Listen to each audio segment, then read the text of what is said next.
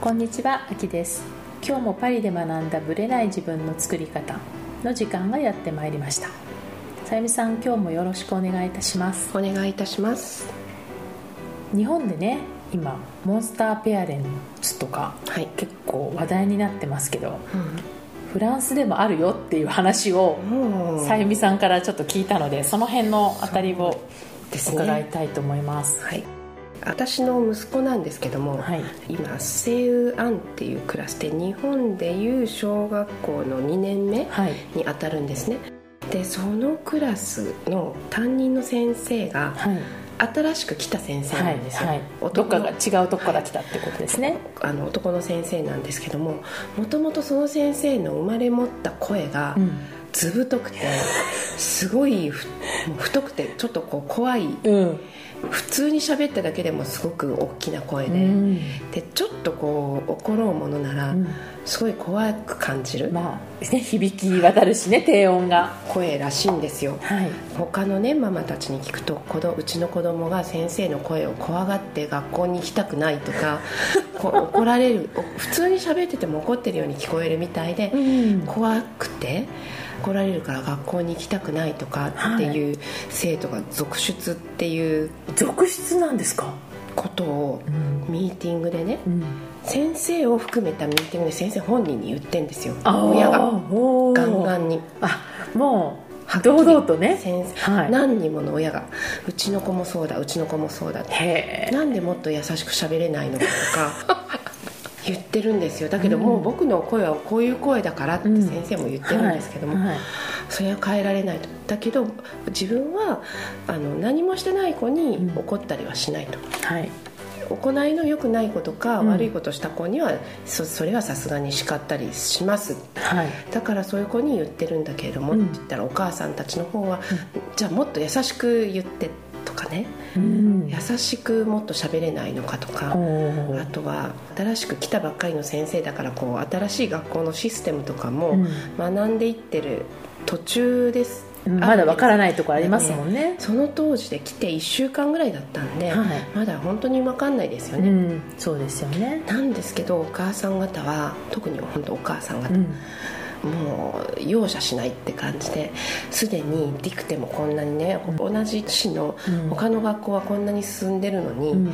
こんなにここでこのクラスで遅れてるとかもうすごいんですよ。あいい意味で捉えると教育熱心。うんもう教育熱心すぎて、うん。家でドリルをさせてたりとかそういう親がいっぱいいるんですよ。はい。で遅れてることに対してすごく文句を言う。で私は外国人でもあるので、うん。どれが遅れてるとかはあんまり分かんないんですよ、うん。はい。どういうカリキュラムかっていうのもはっきりね分からないし、この国、はい。だから全然気にしてないんですけど、もうなんて言うんでしょうこう大半のご両親がそういったふうにすごくこう先生を責めるのであじゃあこうある特定のお母さんっていうよりはもう結構な数ほがとんど？数人の外国人のママだけがうん。ぼーっとしてるだけ。ロシロシア人のママと、はいはい。あと数人やっぱり外国人のママがいるんですけど、まあ、こっちの教育カリキュラムわからないじゃないですか、はいはい何も言わないのが私たち外国人でフランス人のお母さん方がすごい勢いでうん。先生を責めるわけですよ、このトゥーサン次の10月末のお休み前までどこまで行く予定なんだとかあとプールの付き添い。は今まではちゃんと毎週何曜日何時からはい。今週は誰々のお母さんっていうのあとお父さんとかね、うん。振り分けられててローテーションが組まれてたんですよ、はい誰が行くべきかっていうのがはっきりもう3ヶ月分分かってたんですけど、うん。今何にもないっていう状態で、ね。まだ来たばっかりでその辺分かが行っってないていいのかわからない。その都度聞くみたいな、はい。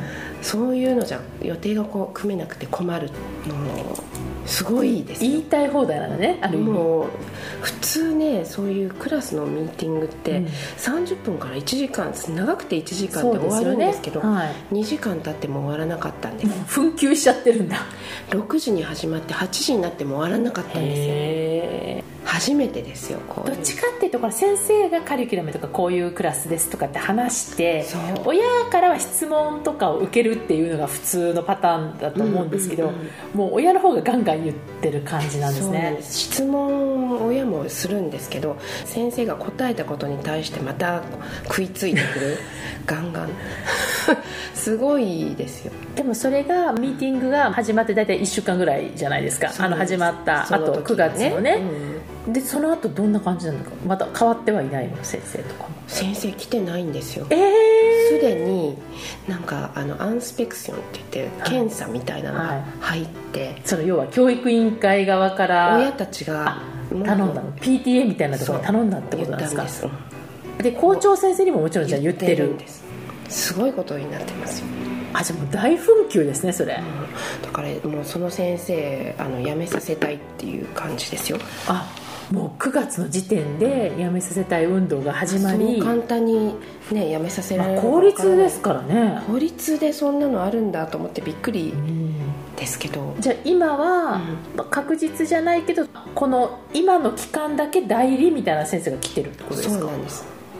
すごいですね。だから検査みたいなのを受けてるんじゃないですかね。わかんない本ですけど。当に例えば教え方がどうなのかとか問題があるかっていうのをそのフランスの教育委員会みたいなところがチェックしてるっていう。その声とかはでもしょうがないっていうか、まあ、うちの小学校5年生的な息子のそのクラスだけが男の先生なんですよ。うん。であと大体うちの小学校は全員女の先生なんですけど、はい。確かにねその先生も冗談で言ってんのか真面目に言ってんのか分かんないことを言ったりするので、うん。みんなドキッとして、ええ。でも冗談みたいな感じで言ったりもするんですけど、え。その冗談とかその厳しさが女の子によってはやっぱりちょっときつい子もいて。そうですね。子供によるんでしょうね。捉え方がね。ね。うん。でもやっぱ彼がずっと高学年を持ってるんですよ。うん。なので確かに低学年だとその辺の怖さっていうのが出ちゃうのかもしれないんですけど、男の先生はちょっとオカマチックぐらいな方が お姉系の感じの。いいんだと思いますよ、うん。私すごく子供にとってもこうソフトだし特に幼稚園とかね低学年はそうかもしれないですよね、でもねモンスターペアレンツについて思ったのが、うん。そういった文句を言ってうん。るお母さん、はい。お父さんの子供に限ってうん。すごい悪いことばっかりいじめてたりとかしてるんですよ。ああじゃあ先生からやっぱ注意される対象になってる子だだから怒らられる。例えばうちの子とか、うん。すごいおとなしい子なんで、はい。全然悪さとかもうん。できないような子なんですね、あはいはい。だから当然怒られないんで、はい。うちの子に聞いても全然先生僕には怒ったりしないし優しいよって言うんです、全然学校平気ってうん。クラス平気って言うんですけど、うん。他のお母さんに聞くとそのうちの子もいじめてるんですよ、うんその子供は、うんうん。で給食の時間とかも、うん。テーブルの下に潜っちゃったりとかね、とにかくこうお行儀が良くなかったりするので、はいはいはい。やっぱり怒られるらしいんです、うんうん。だけど、まあ、そこは棚に上げて、うん。先生の大きな声とかそういったところを責める親っていうのがうん。やっぱりいるんだなと思ってなぜそう分かったかっていうとその親御さんはい。のそのお子さんはい。が私の子供とも仲良かったんですけれども、はいはい。ある日から嘘をつくようになったと。うん。うちの子はイチローというんですけど、はいはい。イチローはサッカーができないとかね、いや僕はできるよって言って、えできないとかって、うん。みんなに僕僕がサッカーをできないって嘘を言うんだよとかうんって、うん。僕は悲しいとかって泣いてたんですよ、なるほど。うん。でお誕生日の時に、まあ、その彼はうちの子を招待してくれたんで、うん。じゃあ次あなたのお誕生日どうする、この子呼ぶ？って聞いたら、絶対呼びたくない。なんで？って聞いたら僕のこと嘘つくから。うん。だから。うんって言ってそういう嘘つきな子は呼びたくない。ってはい呼ばなかったんですよ、うん。そしたらそこの親からうちの子が呼ばれてないってうん。文句を言われたんですよ、はいはいはい。呼んでほしいって言われて、まあ、要は自分は呼んだんだから呼べと。だから僕も呼んでくれって、あのいうことなんで、はうちの息子と相談し、いうん納得させ、まあ、本人はちょっと納得してなかったのかもしれないけまあ呼んどでもらったから、うん。呼ぼっかって分かったじゃあ仕方ないけど呼ぶって言って呼んだら、ぶっちぎってこなかったんですよ。連絡なし？連絡なし。うん。呼んでくれって言われたのに。呼んでくれたから招待状も作って来るって言ってたのに。あ一応返事ももらってたんだ来ない。それは当日？2年連続。ああやっぱりこの親にしてこの子あり。そのこの子がいるのはこの親がいるからっていうのをうんうん。私はちょっと分かった気がして。先生だけが悪いんじゃないとうん。思いましたね。まあ、必ずどっちかのそれぞれの立場があるけど多分先生は先生側の立場でやっぱりきっとあって、うん。まあ言えないし親他の親にも。そうですよね。ね知る由がないんだけど、うん。やっぱそうやって両方を見てみるとうん。いろいろ感じるところってありますよ両ね方見るとやっぱり分かってくるうん。見えてくるなと、うん、あと子供と親うん。っていうのはすごく密接。この親なんかおかしいなと思ったら子供 おかしかったりとか、うん。っていうね。ねああじゃあその先生来ないまま終わっちゃうかどうなるんでしょうね。この10月の休みぐらいまでには決まるんじゃないですかね。そうですよね。多分そこのバカンスまでに決めないと、は次のね6月までだって続いちゃうから。はい、でもなんかそこまで行って来なくなっちゃうと、元の先生が戻ってくるってことはもうないよね多分ないと思うん。ですよちょっとだからね微妙ですねあー次の先生がねまた慣れるまでに時間かかっちゃうかもしれないから、うん。わでもやっぱり、まあ、そういうな一言多いお母さんとかお父さんはいるなってこう父母会とかでは私も思う。こう、うん。うんあこんなとこに引っかかるんだみたいなのはあるんですけど、うん。私も多分それは外国人だから気にしてないだけであんまりね気にしないタイプだったらどうでもいいことでもうん。気になっちゃう人には多分ね気になっちゃうっていう。気になってるお母さん方がこんなに多いんだと思ってびっくりしました。声はね って思ったんですよね。生まれ持った声ですからね。うん。だからまあそういう意味では、まあ、配置とかねやっぱその高学年の方にするとかね、うん。あのあんま低学年の方には置かない低とか。学年はある程度優しい雰囲気のすね。ねうんふんわりした先生の方がそうですね。締めるところは締めるぐらいのね。う感じのね、うん方が子供にとってはこう恐怖感がうんないのかなっていうのは確かにちょっとねありますけどね、うん。でも確かにフランスの学校って、まあ、私の見てる学校だけなんですけどやっぱり女の先生が幼稚園から多いですもうんんね、うんだからやっぱり中学になってくるともうちょっとこうねミックスになっていく感じはありますけどそ小学校の先生ってやっぱ女性が多めだなっていう気はするんでいやそのモンスターペアレンツのはい人たちがこれで主張して通ったっていうことがはい当たり前になると怖いものが逆に怖いですよね、うん。なんかフランス人ってデモとかねよくやるんですけど、う。ん。デモすれば通るみたいな感覚になると主張したもの勝ち系の話になるのでそ私は結構怖いなと思っうてるんですよね、なんか大声で言ったもの勝ちとか強く言ったもの勝ちみたいな。それってすごいある。ありえますよね、うん。うん。だからデモとかストとか普通にやるんだなっていうのも感じる。なくならないんですよ。ね。だってね。こうそうするからそう。うまくいっちゃうんで。っていうところはあるのでちょっとその後どうなるかまたちょっとねまたご報告します。はい、はい。それでは本編スタートです。はい。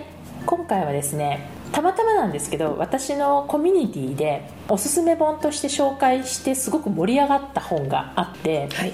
でそこでちょっとみんなで対談をしたっていうその対談の話をこれから聞いていただこうと思うんですけども、うん。そのおすすめの本というのが「世界のエリートはなぜ美意識を鍛えるのか」というこの美意識っていうところに私も引っかかりはい。かつ世界のエリートたちは美意識鍛えるの？みたいなところでうん。すごく、まあ、ちょっとフランスに住んでるっていうのもあると思うんですけど、はい。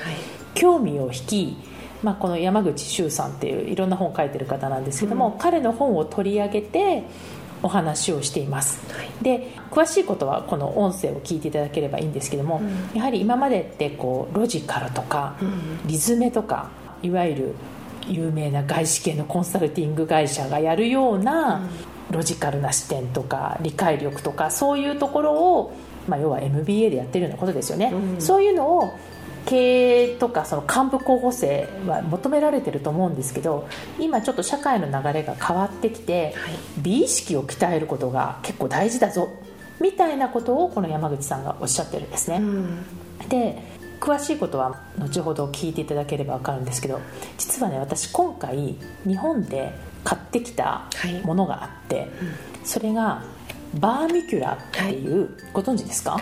アキさんのフェイスブックで見ました。それまで聞いたこともなかったです。バーミキュラって、うん、まあ、要は放浪鍋なんですけども、うん、そこに IH のものがついていて、まあ、お鍋もできるし、まあ、極端な言い方をすると。もともとご飯を炊くために作られたものなんですけども、うんうん、そのバーミキュラを私今回買ってきて、はい、でそれは実は買うつもりがなかったの私、うん、でもともと買おうと思ってたのはシャープの、うん、上が言っちゃいますけどねヘルシアっていうののホットクックっていうのがあってでこれがですね要はほっときっぱなしで例えば煮込み料理ができる。要はもう全部材料をやって、はいはい、でそこにかき回し機能もついてるから、うん、もうカレー粉も全部例えば入れちゃって、うん、スイッチボタンを押すともう気づいた時にはカレーができてるぞ、うん、みたいなものなんですよ。これ、まあ、調べていただくと分かるんですけど、はいはい、これが赤いのがこのホットクックで。で私が買ったのがバーミキュラっていうなんですけど、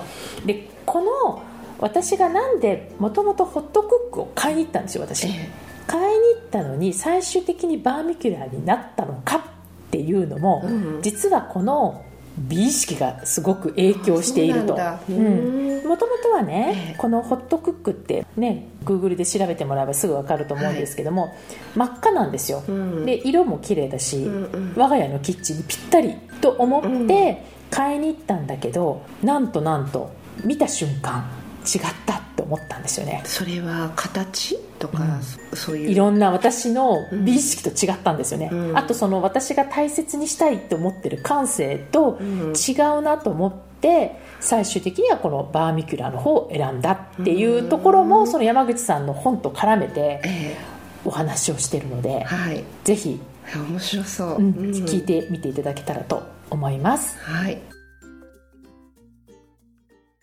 はい、それでは今日もお二人ゲストをお呼びしてます。えっ、ー、とロンドンのアキさんと日本にお住まいの陽子さんです。お二人ともよろしくお願いします。よろしくお願いします。あ、声が揃ってますね。はい。で、今日この3人で、まあ、何を話そうかっていう話をしてたんですけど、ちょっと読書についてお話ししようかっていう感じになっていて、まあ、ポッドキャストでも以前ちょっと私のお気に入りの本とかを紹介したこともあるんですけど、もうちょっと最初は読書について話しながら、最近読んだ本の話をしたいと思います。はい。はい。はい。じゃあ、ようこさん、なんか質問とか。えー、最近、あきさんがコミュニティの中で紹介していただいた本の中で一番反響があったのが、はい、世界のエリートはなぜ美意識を鍛えるのかという経営におけるアートとサイエンスという副題がついた本なんですけれども、はい、こちらについて今日はあのお伺いできればなと思っております。はい。一応本を紹介すると、山口周さんね、はい、っていう方が書いた本なんですよね。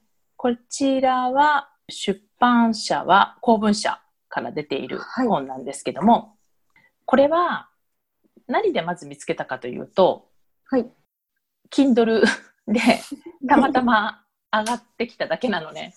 なんで上がってきたのかちょっとわからないんですけど、でとにかく、えっと、私、バカンス中って結構本を読むんですけど、今回日本に戻った時に、全く一冊も読めなかったのね。お忙しかったですね。そう、本が一冊も読めなくて。で、なんかその時差ボケっていうのもあって、もう帰ってきた途端に時間がたっぷりあるから、朝2時からあるから、読もうと思ってこう、まあ、バーッと探して、はい、で、たまたま目に入った本なんですよね。で、何に惹かれたかっていうと、うん、美意識を鍛えるっていうところっていうのと、うん、美意識。っていう言葉ね、うん、その美意識があるかないかで世界が変わるなと思っていて、はい、でそれは女性だから男性だからって関係なく思っていたところに世界のエリートはと来たわけですよ。エリートの人たちは今その分析とか論理とかじゃなくって美意識を鍛えてるんだと。っていうのを聞いた時に、ほほうと思ったわけですよ。どういうことだろうって。と思いません？だって特にこれ経営って書いてあるから、うんうん、経営におけるアートとサイエンスって書いてあるから分かりやすいと思うんですけど分析論理理性っていうのが基本経営の基本とされてるじゃない。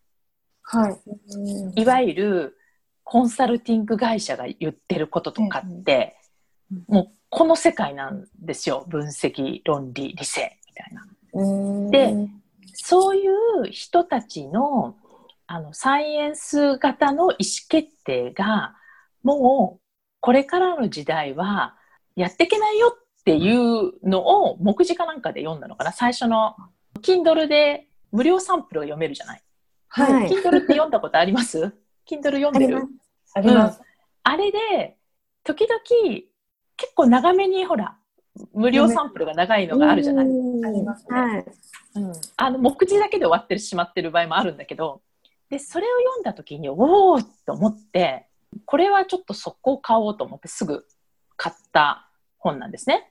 で、その、なぜ私がほほうと思ったかっていうと、この人がどういう時代背景を考えてるのかっていうことと、はい、要は、うん、なぜこのなんとなく不安定な世界とかさ複雑な世界だとかっていうのはわかるけど、その考え方をどうやってこの人が整理をしているのかっていうこととあと、なぜそこに美意識が出てくるんだろうみたいな。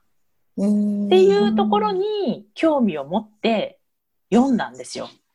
で、何が良かったかっていうと、あんまネタバレはしない方がいいと思うんですけども、その少なくとも今、そのビジネススクールとかっていうそのグローバル企業みたいなところでこうビジネススクール上がりの人たちがアートスクールにこう幹部候補生を送り込んだりもしたりしてると。うん、特にヨーロッパは、そういうその知的専門ヨーロッパとか、まあ、ニューヨークねとかそういう知的専門職にそういうアート的な発想を入れてで教養を、まあ、教養の一環と言ってしまえばそれまでなんだけどでもまあビジネス的な発想としてそのアートを身につけていると。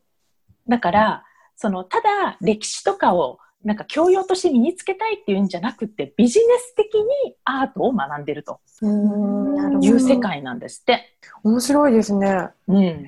面白いでしょ？はい。で、特にヨーロッパとか、特にフランスとかもそうなんだけど、やっぱりこう哲学とかっていうものを鍛えられてるから、ロジックだけじゃなくてアーティスティックにものを考えたり、その理論とか理性だけじゃない世界の話とかって、抽象論ね、要はね。で、結構好きなんですよ。はい、だけど、そのアートと、どうしてもビジネススクール行くとどうしてもサイエンスに偏ってしまうっていうところを、これからの時代はアートだぞというふうに言っていると。っていうのがまずその話なんだけど、まずこれについてどう思います、はい、アキさんとかどう思う？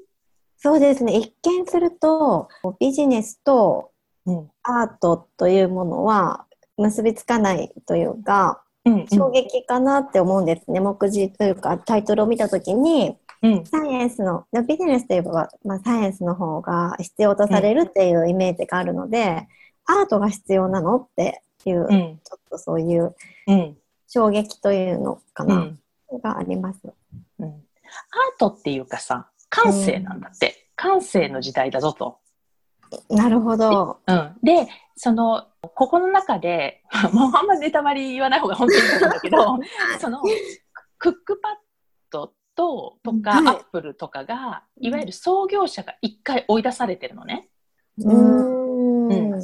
まあ、クックパッドの人の創業者は追い出されて、まあ、ちょっとコンサルティングっぽい、差のバリバリの人が入って、で、結果的に、また戻ってきてるわけよ、アップルも。あの、ジョブスが戻ったりしたりとかね。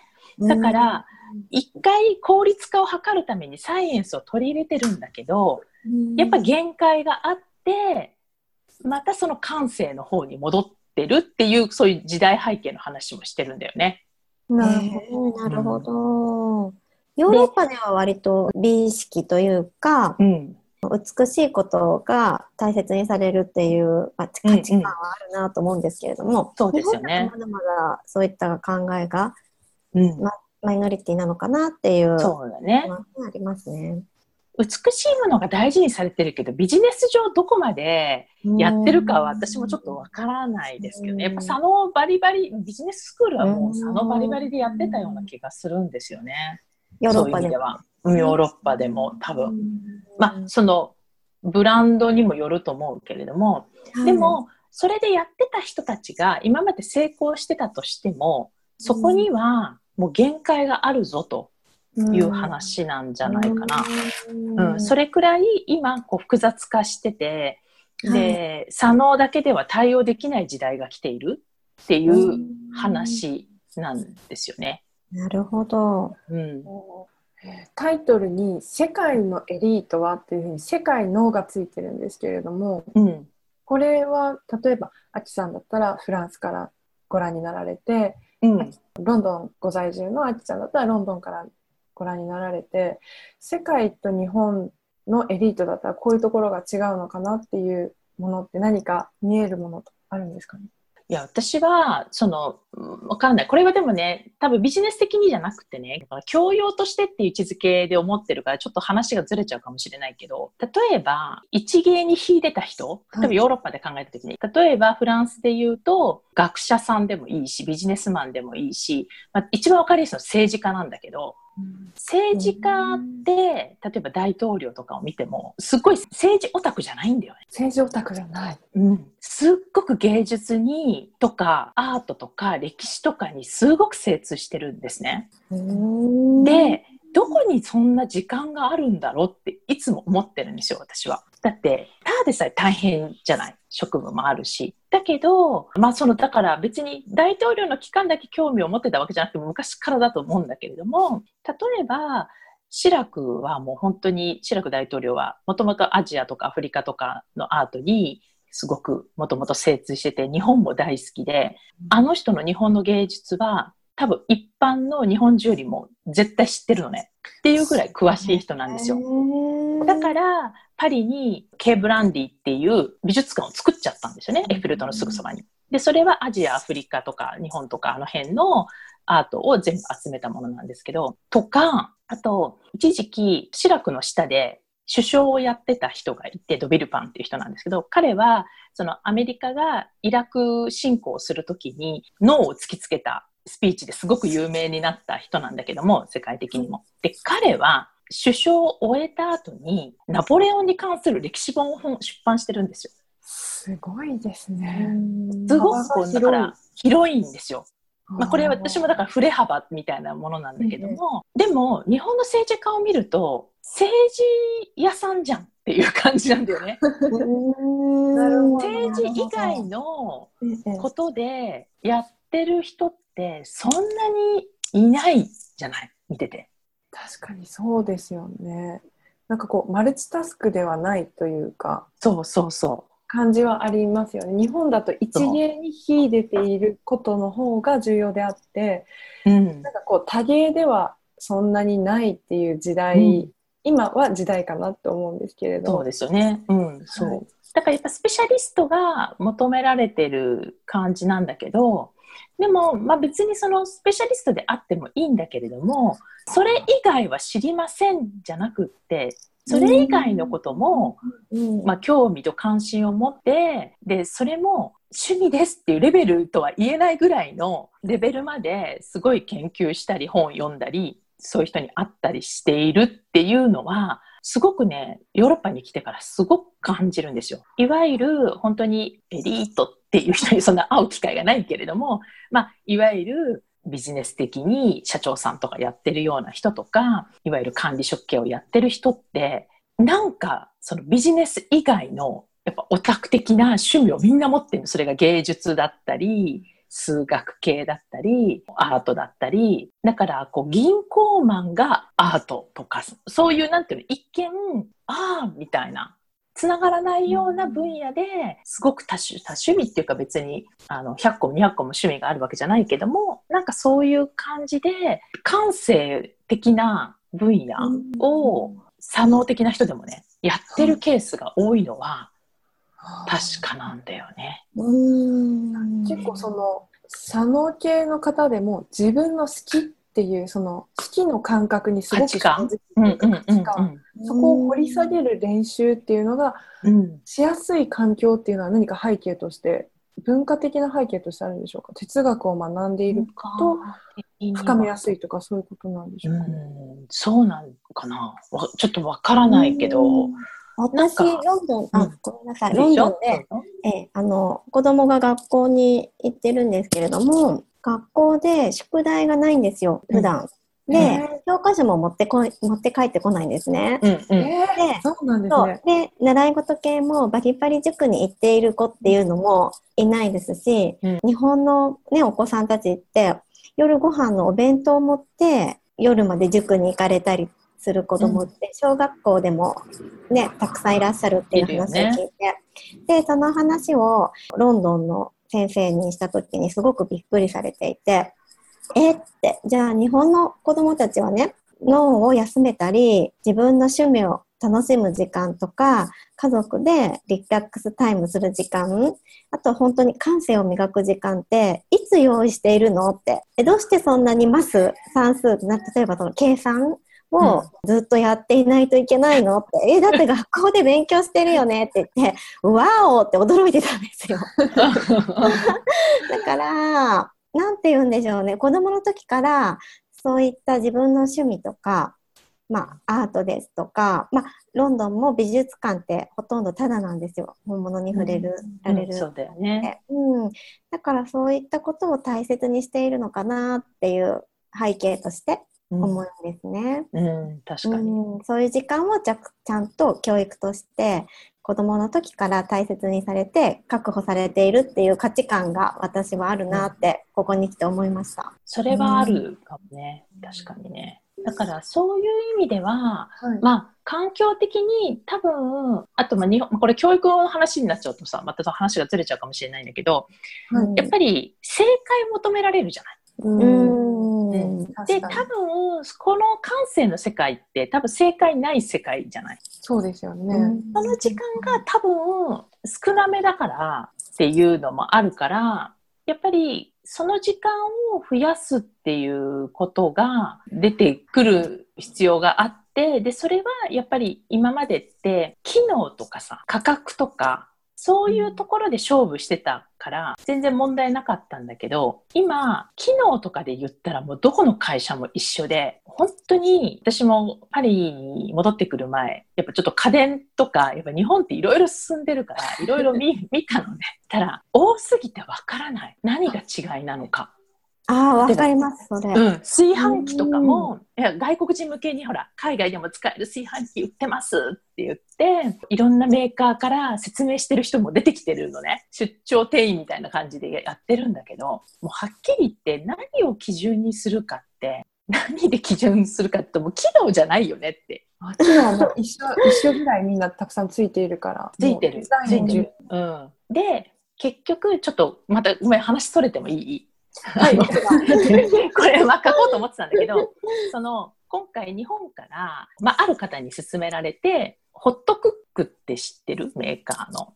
はい、あの勝間さんがすごいガンガン言ってるおすすめしている出してるものがあって。でそれは自動的にご飯が出来上がるっていうやつなのね。例えばカレーとかも全材料入れたら、はい、もう気づいた時にはカレーが出来上がるっていうそういう機能があってでこれすごいよって勧められたと。でもう一つ私が気になっているバーミキュラーって聞いたことあるかわからないけど、はい、名古屋のねメーカーなんだけど全然もともと種類が違う役割も違うんだけどもあれも IH を使って、まあ、自動的自動的っていうかスイッチポンではできないんだけどあのできるっていうのがあって結局まあなんかもう色もねそのホットクックは真っ赤だし私のキッチンに合うと思ってもうホットクックを見に行ったわけ。やっぱ現物見に行こうと思って、はい、そしたらね大きすぎたの。めめちゃめちゃに。やっぱ写真では分からなかったのね。っていうのと形がねうんって思っちゃったのね。それでででそっから私がバーミキュラーと、はい、そのホットクックの違いをぶわーっと調べ始めたわけ。まず機能から調べていったのそれぞれの。はいはい、で結局何が分かったかっていうとどういうライフスタイルに合わせるかどうかの世界だけなのよ。あなたはどっちのライフスタイルで生きたいっていう。だからこういう人にはホットクック。こういう人にはバーミキュラーっていう感じで何をライフスタイルとして求めてるかで違うだけでそれによって機能が違ってくるだけなの。えちなみにバーミキュラーのライフスタイルはどんな提案だったんですか、バーミキュラーはどっちかっていうとお任せポンじゃなくてより美味しいものを作りたいとか。だから手は込むんだよ。結局料理として家庭料理のプロセスとして減ったり自動的にやってくれる。だから忙しいママさん向きではないんだよどっちかっていうと。そうなんです。今ちょうどバーミキュラーを見てた手料理と生きようっていうテーマが出てきて炊飯器も保温機能がない。ない。そう忙しい時代には逆行してるような。そうなのよ。で結局私はどっちを買ったかというとバーミキュラーを買って帰ってきたわけ、はい、忙しいママのはずなのに。じゃない方そうそう。でなぜかというと、はい、一番大きいのは私は美味しいご飯栄養のある美味しいご飯を食べたいんだっていうのが分かったから。だったら、まあ、炊飯器持ってますよ。別に私炊飯器のために買ったわけじゃないけどもより無水調理で要は水を加えなくても野菜の成分だけで食べれるっていうそれが良かったから要はより美味しいスープが飲めるとかさより美味しいご飯が食べるっていう方に惹かれたのね。だから全然時短調理とは別世界の話で言っちゃったわけ私。私はその価値観に賛同したのね。あと、はい、あと完全に見た目、はい、かっこいいですねバーミキュラそうそう。あの自分のキッチンに基本あの何しまう方向で考えてたんだけど、ええ、これは飾っても美しいと思ってこちら今すごい人気ですと。おしゃれ、でもバー。バーミキュラの宣伝をしたいわけじゃないんだけど結局このこの美意識の話なんだよ。私の感性にぴったりきてる。だから私は実はホットクックを買いに行くつもりで行ってたのねもともと。はい、調べて。やっぱホットクック向きだなってもう色もほら綺麗だったからね。でも赤でぴったり。赤でぴったり。で色だけじゃない世界とか。あとまあ、その大きさにびっくりしてこれドカンとあっても全然美しくないなってちょっと思っちゃったりとか、うん、だからホットクックつく使ってる人の批判は全くするつもりもないしただ価値観が違うだけって話なんだけども、私はホットクックを持って帰りたいとは思わなかった。でそこが決め手になってたの結局。面白いですね。機能性より美ですね。そう。美だったのね。もちろん機能性を求めてるからね。日本の 日本の製品なんてせっかく持って帰るのに。だけどその機能がホットクックは保温機能もあるし予約機能もついてる。なるほど、うん、だから例えば、まあ、夏場はねやっぱりあんまり予約機能はしない方がいいとか言われてるんだけどやっぱほら食べ物入れっぱなしで置きっぱなしだとまずいから。だけど、うん、まあ、とにかくスイッチポンで気づいた時にはその間にまあ家事も済ませられて美味しいご飯ができてるっていう価値観に私が賛同したかどうかの世界なんだよね。うん、で私はそっちじゃなくって、はい、なんかより丁寧にご飯を作る方を選んじゃったんだよね。忙しいけどみたいな。そうそう。そう。だからこれもだからちょっと感性っていうか自分の、まあ、ここの本でも書いたんだけどやっぱ自分の価値観が問われてるんですよ。うん、うん、自分軸そう。そう。まさにそうなの。だからその感性に感性で勝負するなら自分の感性とか自分の価値観とか考え方が分かってないと確かに。ダメよみたいなのもやってるから、だからただ美意識を鍛えようだけじゃなくて自分の美意識とは何かっていうのを解いてる本でもある。うん。じゃないかなと。わかりやすいですね。うん、そう。パリ学的な。パリ美学、うん、そうそう。ちょっとパリ学的な感じなんだけど、でも時代がやっぱそういう感じで変わってきてるタイミングで考えるならば、まあ、みんなに、まあ、そのコミュニティの方で書いたのはやっぱり女性が発揮できる分野じゃないかと思ったわけ。確かにそうですよね。うん、やっぱロジカルまあロジカルな人もいっぱいいるけどでもロジカルだけのロジカルできる人だけが生き残れる世界じゃなくなってきてるよと。うん、うん、なった時にロジカルじゃない世界のところで生きてきたその感性もやっぱりすごく重要視されている時代が来てるよっていうところにすごくこう共感をしたわけですね。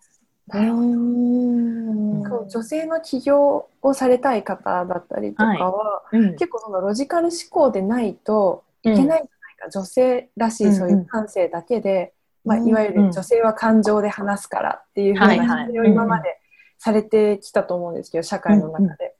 であロジカルでいなければいけないっていうふうにすごく思ってきた中で、じゃあロジカル思考でなくても別にビジネスはできるよっていう風な時代に変わってくる変わってきてる。で、そこでね、まだ本当ネタバレしたくないから、あんま言いたくないんだけど、大事なことだから言っちゃうと、はい、そのデザインと、デザインっていうのはちょっと感性っていうふうに捉えてもらっていいけど、うん、デザインと経営には大きな共通項があるんですって。何だと思いますか？本質的な共通項。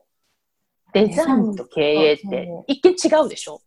何でしょう。分かったらすごいよ。でもね、答えを言うと、まさに今の話とつながってるんだけど、自分にとっての本質的なエッセンスを引き出して、あとは全部切り捨てるっていう。とこなんですって。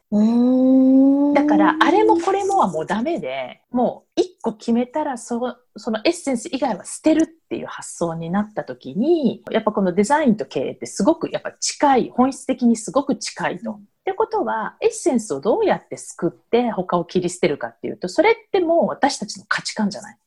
で、それが感性だと思うんですよね。何をいいものとして、で、他はいらない。だから私は時短っていうのを切り捨てたんですよ。ホットクックで言うとね。うん、時短料理っていう発想を切り捨てて、丁寧な暮らしかどうかわかんないけど、なんかそういう、あの、より美味しいものをより美味しく食べたいとか、うん、うん、味がちょっとの、例えば、その、ほら、炊飯器で作るのと土鍋で作るのではご飯の炊き方が変わるように、私は土鍋でそれも IH の土鍋っていうか、まあ、その バーミキュラはね、それはその自分で火加減しないで自分でやってくれるとこだけは自動なわけ。それはバーミキュラのすごいとこなんだけど、そう、そこが自動でや美味しくできるよっていう価値観に賛同したんだよね。私はそのエッセンスをまあ、人によってはいろんなホットクック派のエッセンスの方そっちを優先される方もいらっしゃる。そうだから選ぶ方もそうだし、だからみんなが、陽子さんが使ってるから私も使いたいって言うけど、でもそれは、やっぱり共感するエッセンスが、本質的なエッセンスがあるから共感するんであって、ただの真似だけじゃないじゃない。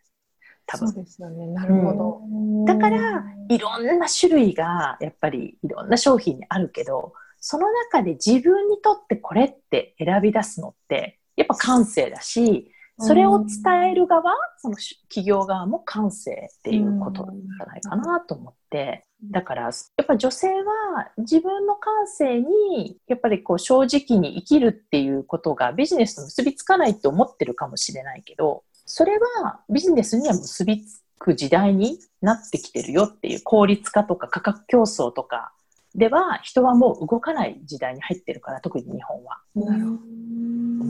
だって全部揃ってるから。全部揃ってるところにさらに安くってやったら、もう完全に、なんていうの、本当価格競争のコストは、コストがね、もう。デフレスパイラルになっていくだけそうそう、なっていくだけだよね、本当。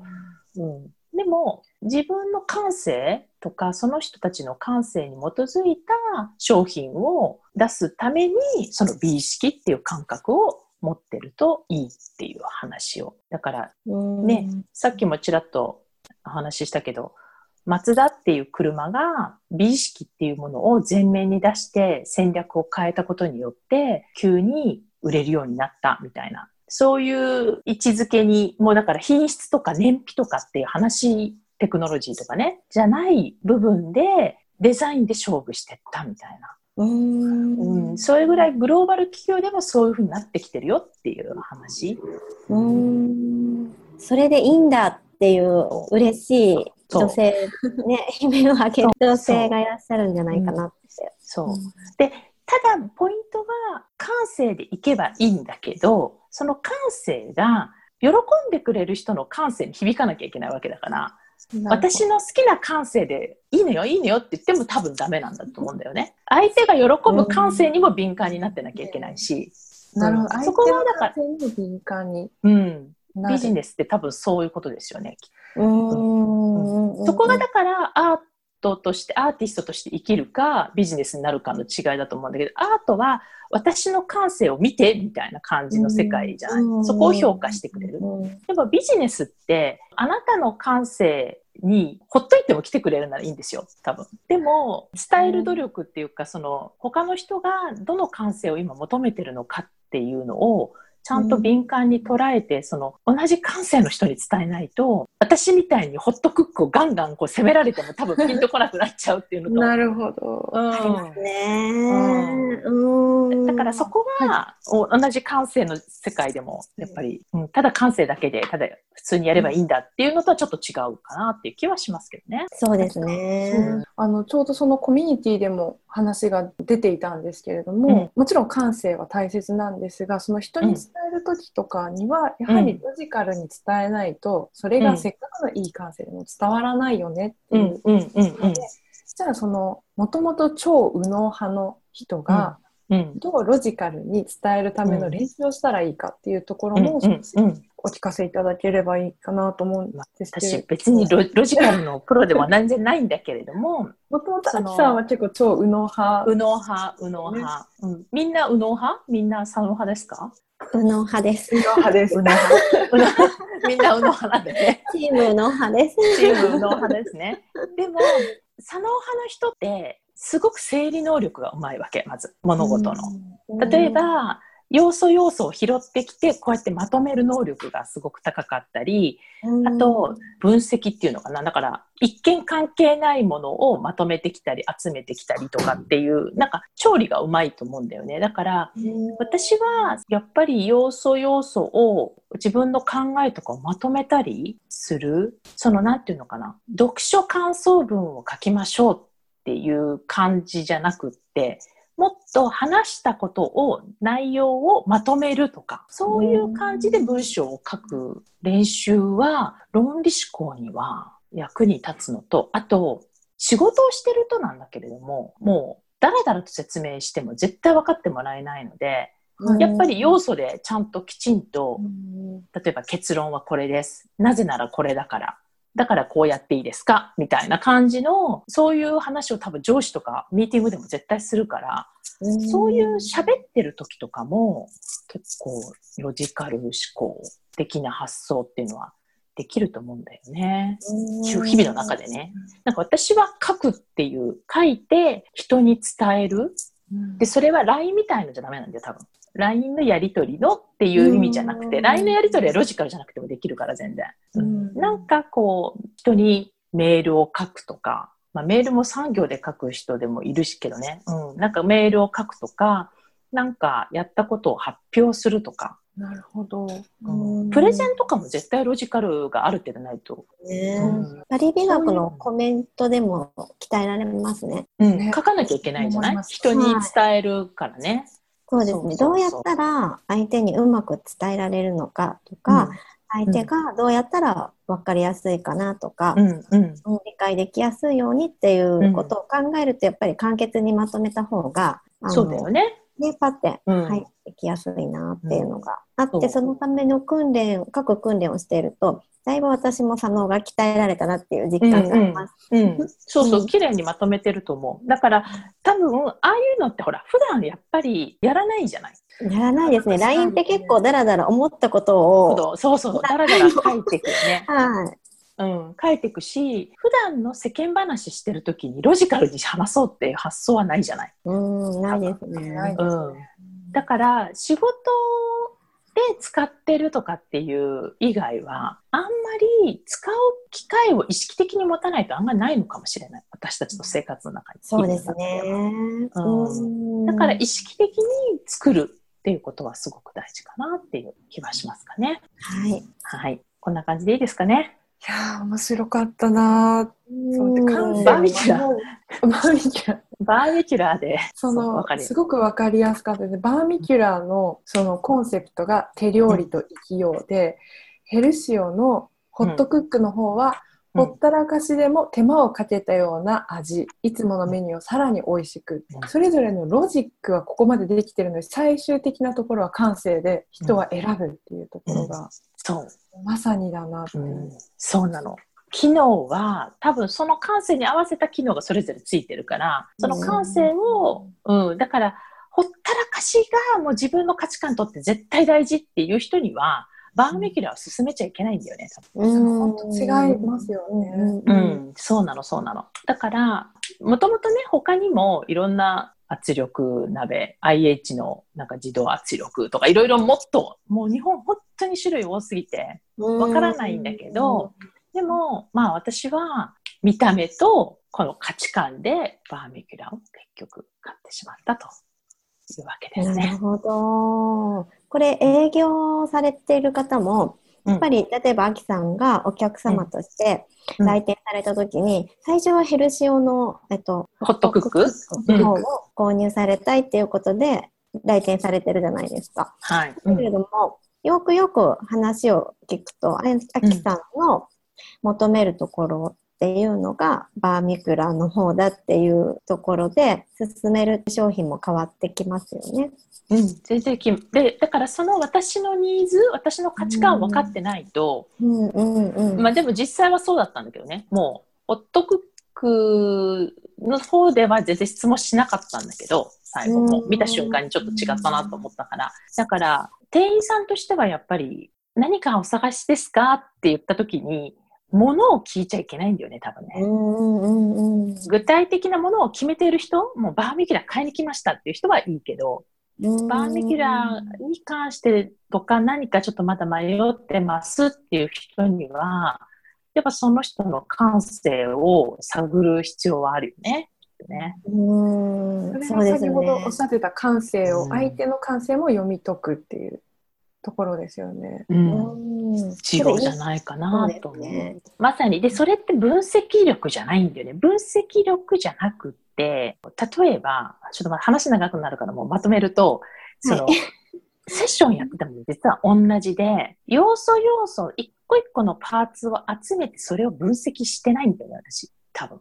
一個一個の要素を拾ってってこうだろうっていう、もう全体像の直感みたいなところがあって、だから、やっぱ結局、セッションも、こう言ってるから、あ、あなたこれって言いましたよね、とか、っていう、本当のロジックでは全然攻めてないよね、考えたら。感性ってやっぱ、あれですね、愛ですね、本当に。うん、そう、うん、と思うね。うん。で、それを一瞬で掴む能力じゃない？感性って多分。なるほど。こう、一個一個ニーズを拾ってっていうのももちろんありなんだけど、はい、このパーツとこのパーツとこのパーツをやったら結局これだよねみたいな。もう私の中で今ふっと浮かんだらもう羽生さんの世界ですよ、将棋の。将棋の世界で一個一個この手を打った時のなんか、まあ、彼はちょっと60手とかもすごいとこまでいくけどその先までも全部読んでそれを一瞬にして掴むっていう感じだよね。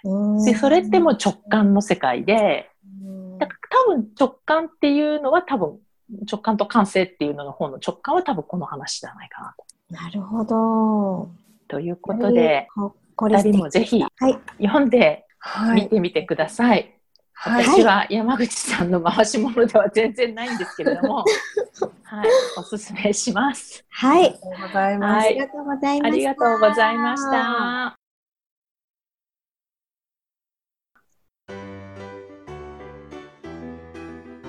この番組は毎週金曜日をめどにお届けしています。確実にお届けするための方法として iTunes や Podcast のアプリの購読ボタンを押せば自動的に配信されますので、ぜひ購読するのボタンを押してください。また、皆様からの質問や感想をお待ちしています。オフィシャルサイトはパリプロジェクトで検索していただき、お問い合わせから質問や感想をぜひ送ってください。オフィシャルサイトから LINE アットやメールレターで有益な情報をお届けしているのでこちらもぜひ登録してくださいねまた次回もパリで学んだブレない自分の作り方をお楽しみに秋でした。